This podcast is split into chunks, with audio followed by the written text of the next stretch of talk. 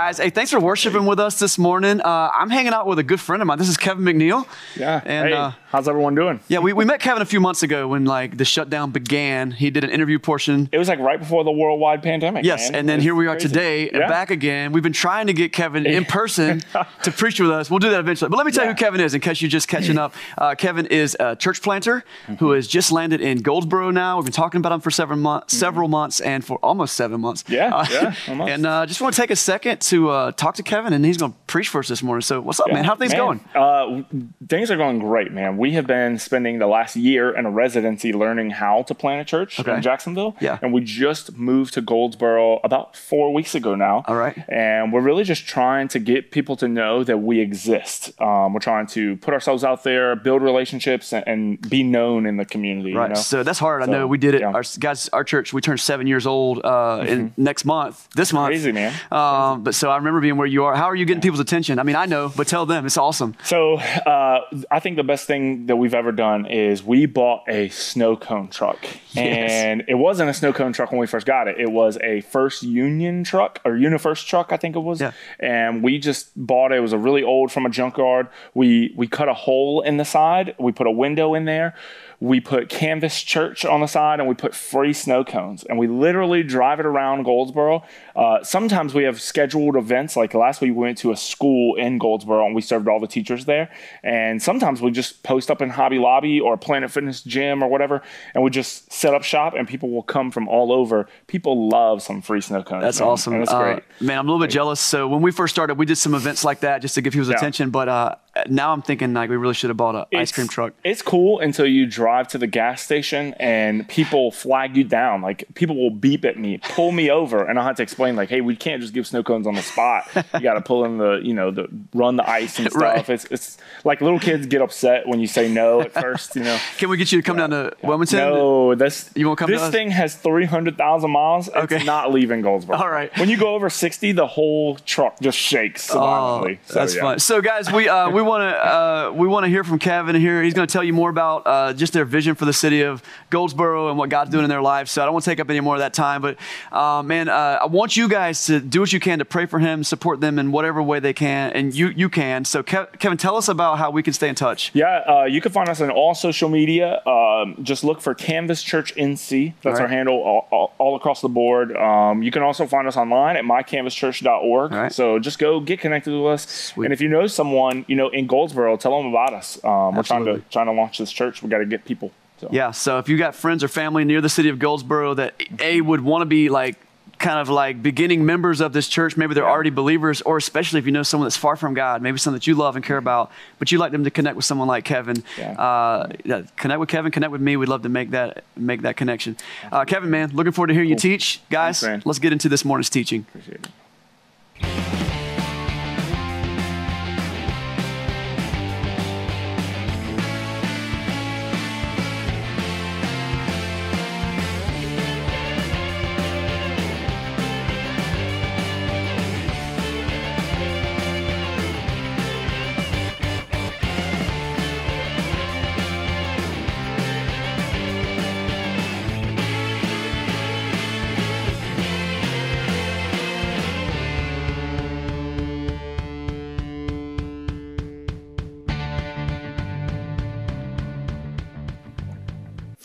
Good morning, Venture Church, man. It is good to be here to be able to speak to you guys, even if it's online. I, I know Chris said earlier, man, we have been trying to, to come down and see you guys forever, it feels like. And so, even though we're online, man, it is still so exciting to, to be here with you to explain a little bit about what we're doing in Goldsboro, where we're at, and uh, where we're going.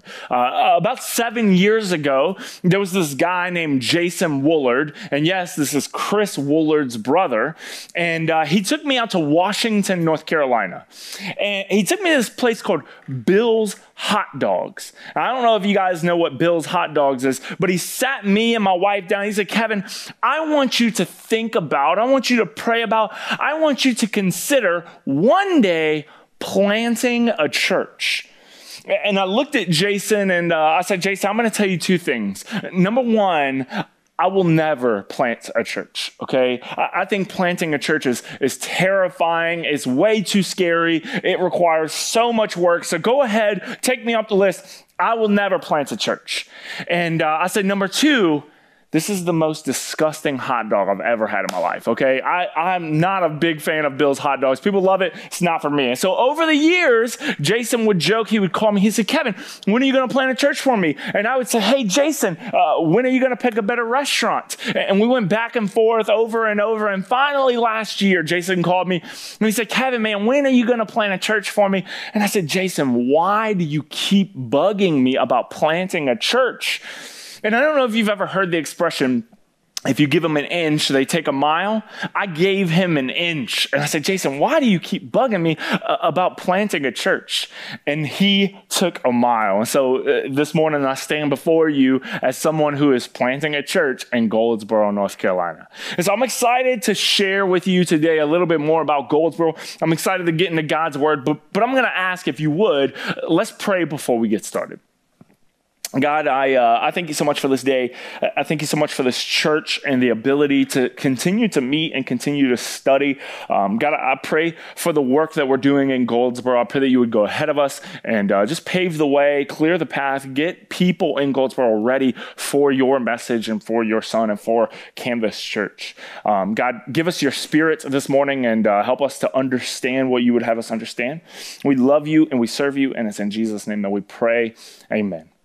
I, I want to tell you a story this morning about one of my best friends named Matthew Swain. You see, I was at a church in North Carolina. It's the first church I've ever been at as a youth minister. It's Philippi Church of Christ. And I met Matthew. Matthew and I became very good friends. And one day he came to me. He said, Kevin, why don't you come over? We're going to have a barbecue at my house. Why don't you come over and hang out? And I said, sure, man, I'll be there. And so I picked up my girlfriend at the time, who's now my wife. I picked up Maya. We drove to Matthew's house. And as soon as my foot stepped into his yard, I saw it. Like as soon as my foot touched his grass, I saw the thing that just gets me so excited. I'm not talking about uh, the barbecue that they were making. I'm not talking about the campfire and the, the music that they were playing over there. I'm talking about the thing that makes my heart beat a little bit faster. And if you're from North Carolina, you know what I'm talking about. I'm talking about the cornhole boards. Like as soon as I step foot onto that grass and I see those cornhole boards, Maya, she's on her own, okay? Because if you need me, I'll be over there. I love cornhole. Look, I am okay at, at football. I'm pretty good at basketball, but let me tell you, I'm like LeBron James at cornhole. And so I go over to this cornhole, I grab the bags, I start playing. Doesn't matter who's on my team because we're automatically going to win, you know? And so I started playing with this dude I've never even met, and we just start crushing people. And I'm talking trash, and I'm just having like the, the best time of my life. Soon there starts to be a, a like a, a line of people who are like waiting to play me because I'm talking so much trash. And at some point, Matthew comes over to me and he says, Hey, Kevin, we're going to go to the backyard. We're going to hit some golf balls. You want to come with us? And I looked at Matthew. I said, Hey, Matthew, golf's really not my thing. I, think I'm just going to stay here and keep murdering people at cornhole. And he goes, Okay, well, we're going back. And he leaves. And uh, we continue to play and we're having a great time. But eventually, people get tired of losing. And uh, they say, hey, Kevin, we want to take a break. You know, we're, we're going to go hang out. And you can't play cornhole by yourself. So I look around. I'm like, man, I, I don't want to socialize. And I'm not hungry. I don't want to eat. I might as well go check out this, this golf, you know? So I go to the backyard and I go over there and I realize I've never hit a golf ball in my life. And I, and I look at Matthew, I say, Matthew, uh, would you show me how to hit a golf ball? And so Matthew turns into Tiger Woods. And he's like, Kevin, yeah, let me show you. And he's got his golf club uh, in his hand. He's, he's like instructing me. He goes, Kevin, this is exactly how you do it. And he's holding the club and he's explaining to me what you do. And he says, you want to keep your feet shoulder width apart. And you want to look down at the ball. And you want to keep your arm like this. And he's right here and I'm right here. And what I'm doing is I'm talking to Matthew and I am walking around him like this. And I'm saying, Matthew, what do you do with your hips? What do you do with your legs? How do you, you know, hold your shoulders and your arms? He's talking to me. I'm talking to him. I know where he is and he knows where I am. And Matthew keeps doing this thing where he goes up and then he comes down. And then he goes up And then he comes down. And he does it like 1,500 times. And finally, after a million times of us talking, Matthew goes up and whoosh, he hits the golf ball, and the golf ball goes into the woods. The only problem is that when Matthew finally hits the golf ball, I was standing right here. And the follow through from the club, man, it just clocks me in the noggin. And so as soon as I get hit in this face with the golf club, I, I, grab my head and I turn around and I just start stumbling into this field. All right. Now I don't know if you've ever seen those movies, like eh, eh, sometimes it's like a war movie or a grenade goes off or a bomb goes off. And the director, what he's trying to do is he's trying to help you experience what it would be like if you were there when that grenade went off, you know? So, like, everything becomes hazy and there's like this ringing in your ears and, and everything's kind of slow motion and disorienting. You know what I'm talking about? Listen, let me tell you that's exactly what happens when you get hit in the face with a golf club, all right? Soon as Matthew hits me, I grab my head, I turn around, I start stumbling into this field, and I am just kind of out of it, all right? And I, I calm myself down. I say, Kevin, it's okay. I, I, want you to breathe. I want you to relax. You're going to turn around. I never cried. I said, turn around, go back to the party. Don't make Matthew feel bad. You're going to have a little bit of a, a goose egg or a headache. Everything's going to be fine. So I calm myself down. I turn around, and uh, I lower my hand, and all I see is blood. And all I see, all I feel rushing down my face is just gushing blood. And, and, I look down, my clothes are just like covered, my pants are covered in blood, and uh, I, I just lose it, right? And so I, ha- I actually have a picture here on the screen. You can see this is my face. I had to have eight stitches. Man, that thing like split my wig. I had to have like eight stitches. I had to have two internal stitches. I have another picture on the screen. Uh, this is just me, just happy to be alive. You know, like I was just so stoked I didn't die that day. Uh, but see, here's the thing it's a funny story that I got hit in the face with a golf club, but that's not the best part about the story. The best part of the story is as soon as Matthew hits me and I grab my head and I turn around, everyone else at the party, they thought I was joking. And so as I'm struggling to stay alive here, everyone else, they're just laughing. you see, what you believe determines what you do. I'm going to say that again. It's a simple concept, but what you believe determines what you do. Everyone at the party thought I was joking, and so what did they do? They laughed. And as I'm struggling and, and stumbling in the field, they're making jokes. And they say, Oh, look at Kevin. He is such a goofball. He's he's pretending to get hit in the face with a golf club. Look at him. He's holding his head. He's stumbling around. This guy is hilarious. Look, he's he's even losing color. Man, he is so funny, you know?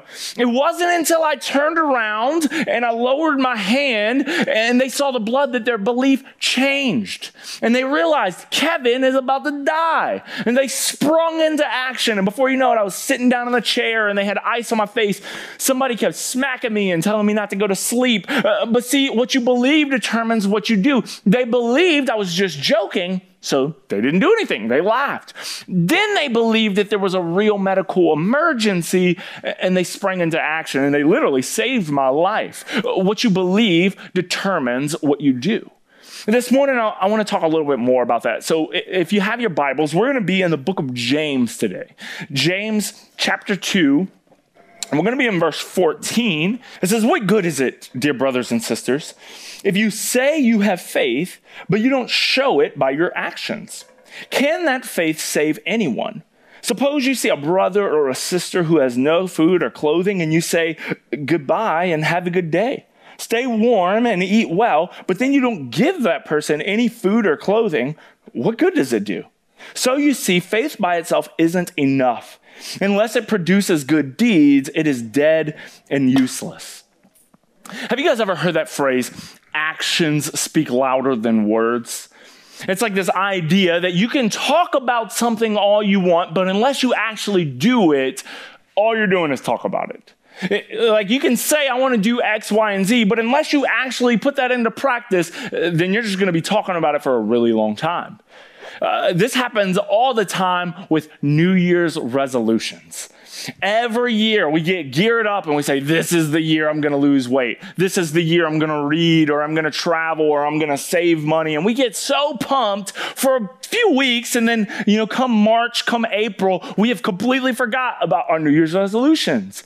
In fact, some of you, when I said the words New Year's resolutions, you thought to yourself, Oh man, I remember my resolutions back in January and I ain't done nothing. You know, you see, what you believe determines what you do. Your actions speak louder than your words. And James says the same thing here about your faith. He says, listen, you can say you believe in God all you want, but unless you actually do something about it, all you're doing is talking. Your life has to show something to where you say you believe, uh, but you got to do something about it. Your beliefs determine what you do. Look in this very next verse. It says in verse 18, it says, Now some people may argue, some people have faith, and others have good deeds. But I say, How can you show me your faith if you don't have any good deeds? I will show you my faith by my good deeds. You say you have faith, you believe that there is one God. Good for you. Even the demons believe this, and they tremble in terror. How foolish. Can't you see that faith without good deeds is dead and useless? I don't know when the last time uh, that you actually took a moment and you contemplated how big God is and how tiny you are. But when you really give it thought and you think about how powerful and how almighty He is, it kind of brings this reverent fear right? I'll tell you a story. Uh, one time I was um, a freshman at my school in college. It was Mid Atlantic Christian University in Elizabeth City. And every year they did this thing called Sneak Day.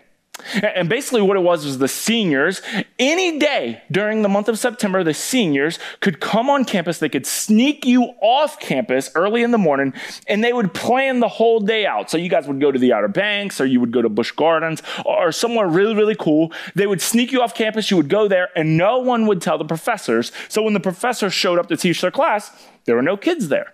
And it was really, really funny, cool tradition that we did. And the professors also, they, they would also join like later once they realized it was sneak day. It was a really fun tradition. But see, I had this problem when I was 18 away at college. I had this problem and it was called Netflix right? I would sleep, I would go to bed, it would be like midnight. I'd say, I'm gonna just watch a little bit of Netflix and I'd cut it on and I would watch, you know, some TV show. I'd watch one episode and then I'd watch another episode. And before you know it, it's like 1 a.m. It might be pushing 1.30, you know, 2 a.m., 3 a.m. I'm still just watching Netflix. And finally, it gets to be around 3.30, 4 a.m., and I'm, I'm kind of like half awake until around 4, my eyes just close because I don't have a choice. Like my body just involuntarily shuts down and I'm, I'm knocked out at this point. Well, on this particular night, I, I, do the whole cycle. I'm, I'm sleeping, I'm knocked out. It's around 4 a.m. I just passed out. Come 5 a.m., guess what day it is? It's sneak day, okay? And, and so, in order to understand the story, you got to realize my door is here the college door to get onto my hall is right here. So I'm the first person that hears anything and everything moving in and out of my hall.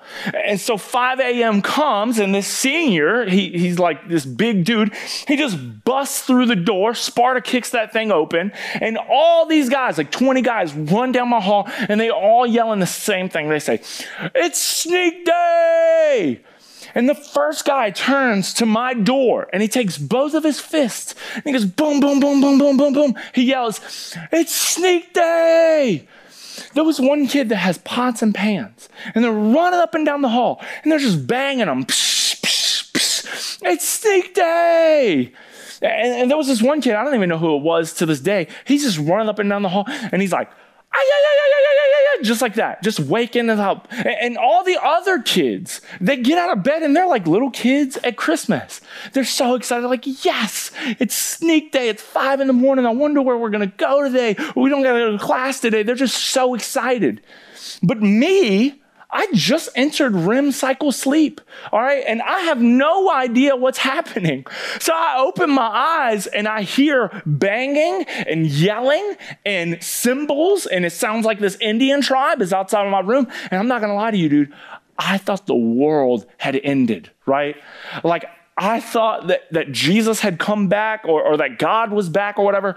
And between that and between just the lack of sleep, dude, I lost it.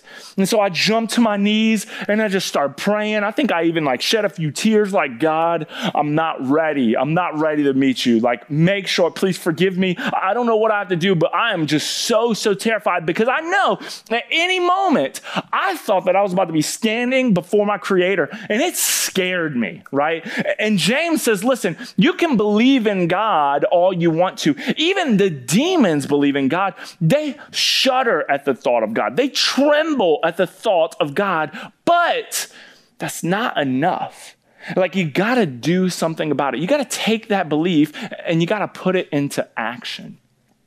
Uh, uh, finally, it says this in verse 21. It says, Don't you remember that our ancestor Abraham was shown to be right with God by his actions when he offered his son Isaac on the altar? You see, his faith and his actions worked together. His actions made his faith complete. And so it happened, just as the scriptures say Abraham believed God, and God counted him as righteous because of his faith. He was even called the friend of God. So you see, we are shown to be right, right with God by what we do and not by faith alone. Uh, finally, James uses Abraham as the ultimate example.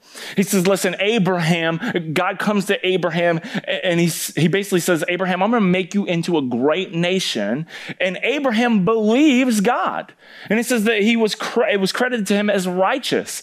However, after that, every time God comes to Abraham and asks him to do something, Abraham does it. Because what you believe determines what you do. And so Abraham believes God, and when God says, Hey, I want you to get up and I want you to go to a distant land, Abraham gets up and he goes to a distant land. So much so that when, when God comes to Abraham and says, Hey, I want you to take your only son, go up on that mountain, and I want you to kill him.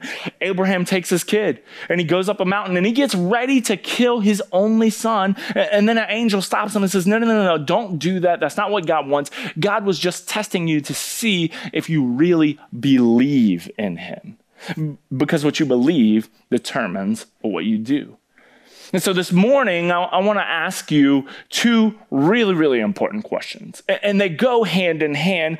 The first question I want to ask you is number one, what do you believe? And more importantly, number two, what are you going to do about it? You see, I want to tell you a little bit about our story. My wife and I, we lived in Roanoke, Virginia, and everything was great. Everything was awesome. I was the youth minister at Edgewood Christian Church. Our youth ministry was growing, our church was growing. Uh, I had just been offered a spot, like a promotion to be an associate minister. Everything was going great. My wife had just graduated from uh, from school with her master's. She just landed like one of the best jobs in Roanoke City as a school counselor. We were surrounded by family and friends. We had a house, we had a dog. Everything was perfect. And then I got a call from Jason Woolard. And he said, Kevin, why don't you think about planting a church? I said, dude, why do you keep asking me to plant a church? And Jason told me about this place called Goldsboro, North Carolina. And Goldsboro was uh, around 35,000 people. There's an Air Force base there. If you've ever been to Goldsboro, you know I'm talking about. It's the Seymour Johnson Air Force Base. And uh, among that 35,000 people, around 60% have no religious preference. And so you do the math, that's over 20,000 people that if Jesus were to come back today, they don't get to spend eternity with him. And the more we learned about Goldsboro, the more our belief changed. And we realized, man, God cares about those 20,000 people. God cares about Goldsboro.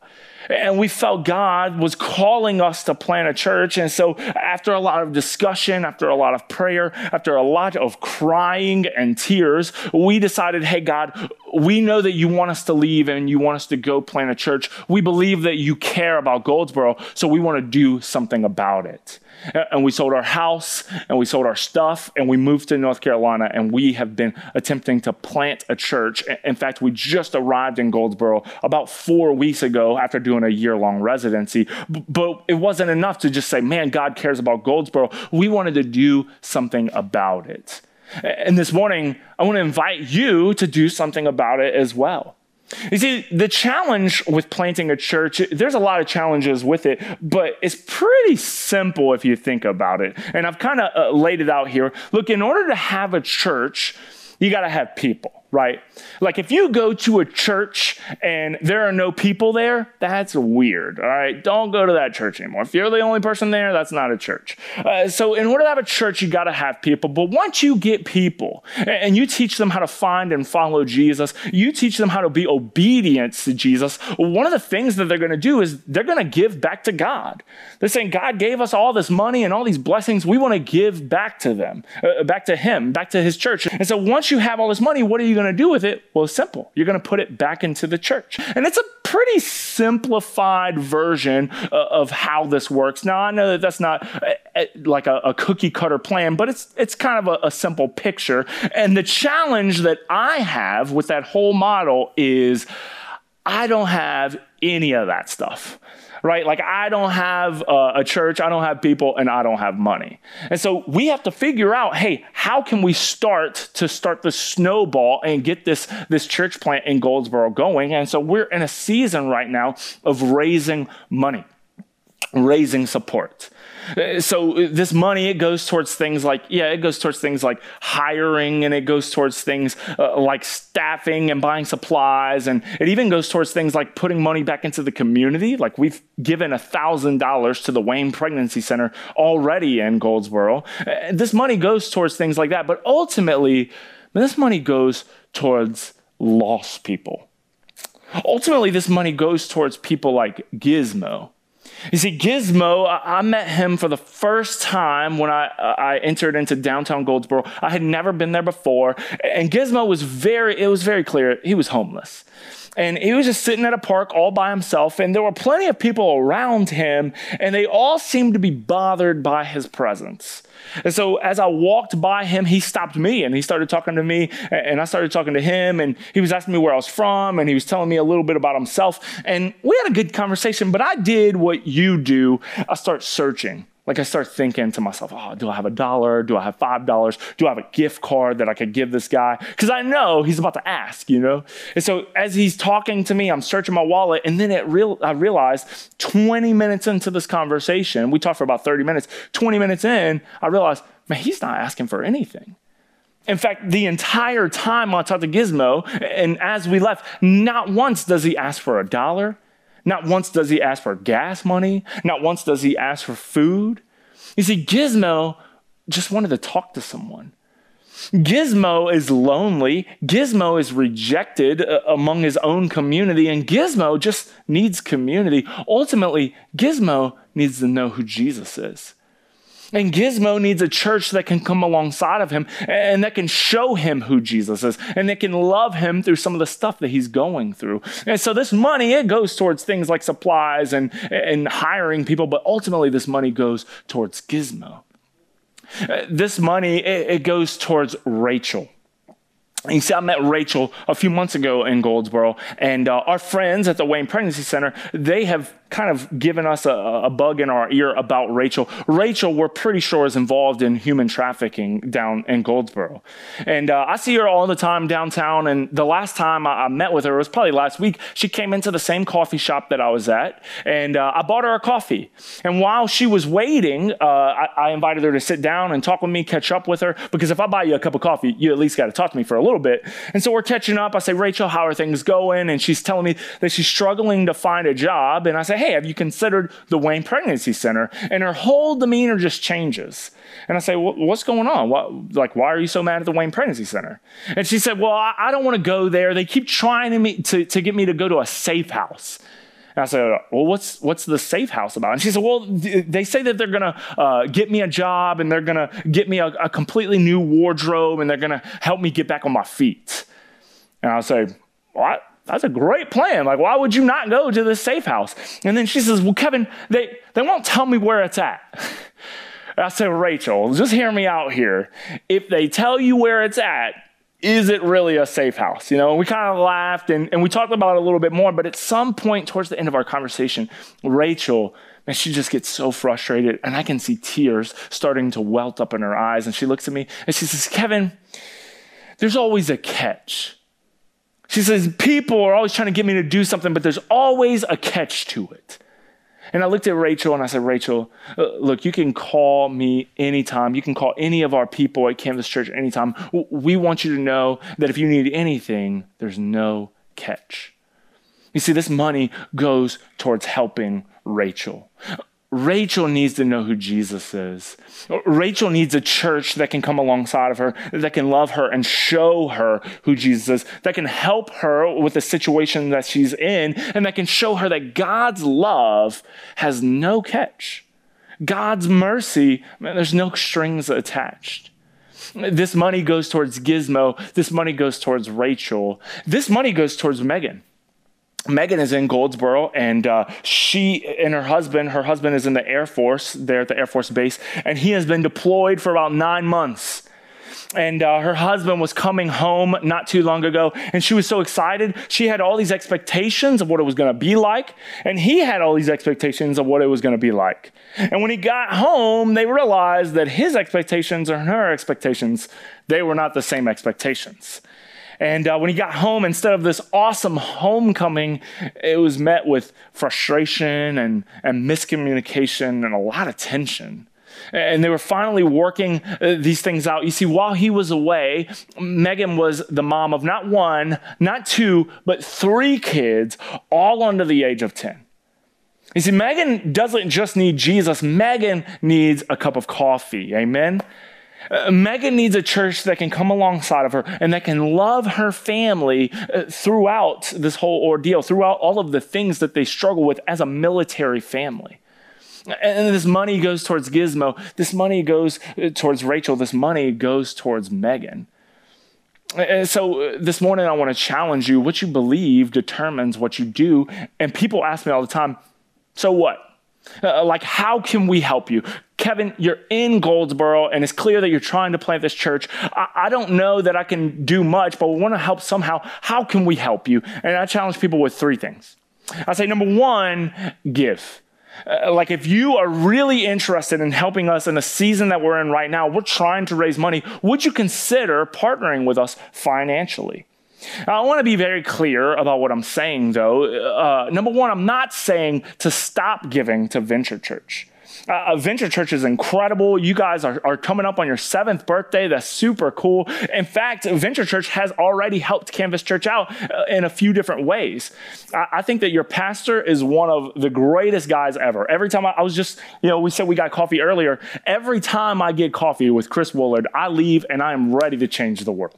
Don't stop giving to Venture Church. Don't stop giving to the awesome things that they're doing there in the community. But if God has blessed you, if you say, man, I got a lot of extra income, I got a lot of resources available, uh, would you consider saying, you know what, I think that God cares about Goldsboro, and it's not enough to believe, I want to do something about it, and so I want to partner with you financially. Maybe it's a one time gift, maybe it's a monthly support uh, that's reoccurring, but would you consider giving to Canvas Church? Number two, I want to challenge you to go. You know what would be so much better than your checkbook? Is you. Like, so much better than you just writing us a check or giving us money. We would love you instead. And so, if God has maybe uh, allowed you to have a flexible schedule, maybe you don't have anything going on right now, maybe you don't really have any plans for the, for the future, you say, man, you know what? I, I want to go with you to Goldsboro. I want to move to Goldsboro. I want to meet these 20,000 people that don't know Jesus. I want to live intentionally and I want to help you start Canvas Church. Man, come with us. Go with us. And so I challenge you, man, give to us, go with us. And then the third thing is get connected.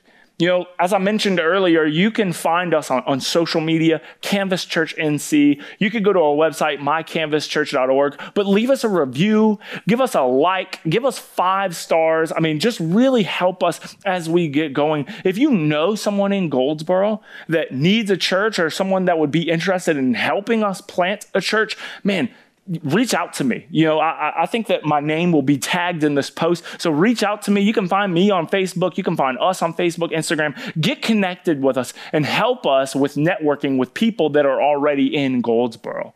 Look, we believe that God cares about Goldsboro. And what you believe determines what you do. And so we are trying to love this city and care for the city and start God's kingdom in this city.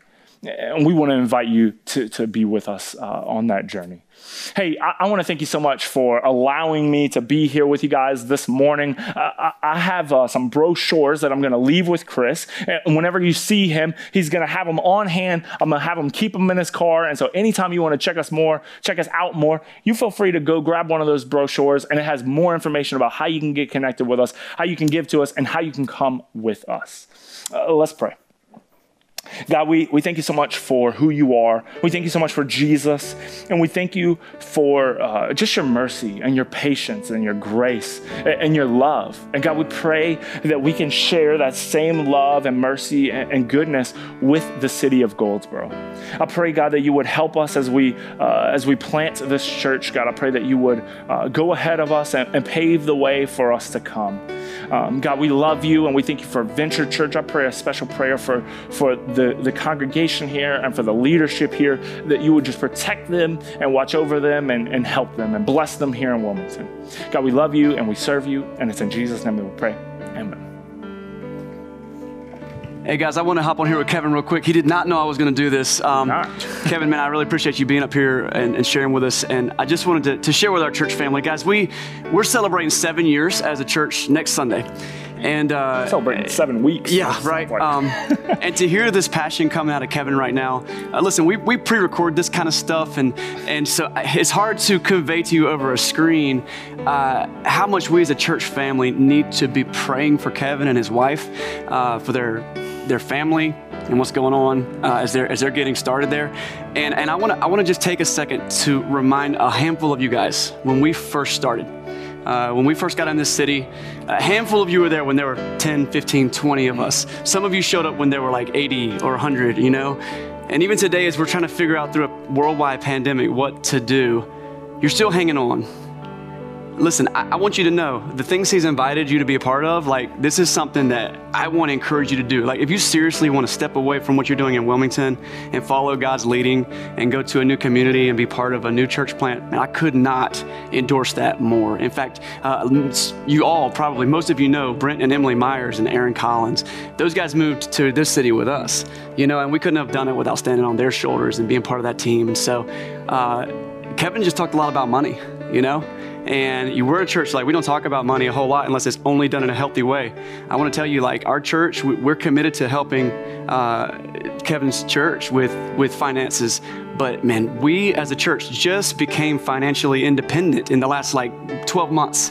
I know the struggle of trying to just do the work of the kingdom in a city uh, also well. And i can't tell you how many people made a monthly gift to venture church of 20 30 $50 for years. And just by them doing that, our families were able to be secure enough to do the ministry that we're doing. And so, Kevin, uh, we're praying for you. Um, we're excited about what you're doing. Thanks for jumping up here and doing this. And um, if, if anyone wants to just work a snow cone truck, you know what I'm saying? you want to come up on a Saturday, give out snow cones, come on down. All right, we'll give you a T-shirt and some uh, syrup. And those are some good snow cones too. uh, at the end of our teaching every week, we we uh, hop into a time of communion, and so I'm going to hand it over to Phil and Kelsey for that. But um, thanks for being with us today, man. Thanks, man. Good seeing you.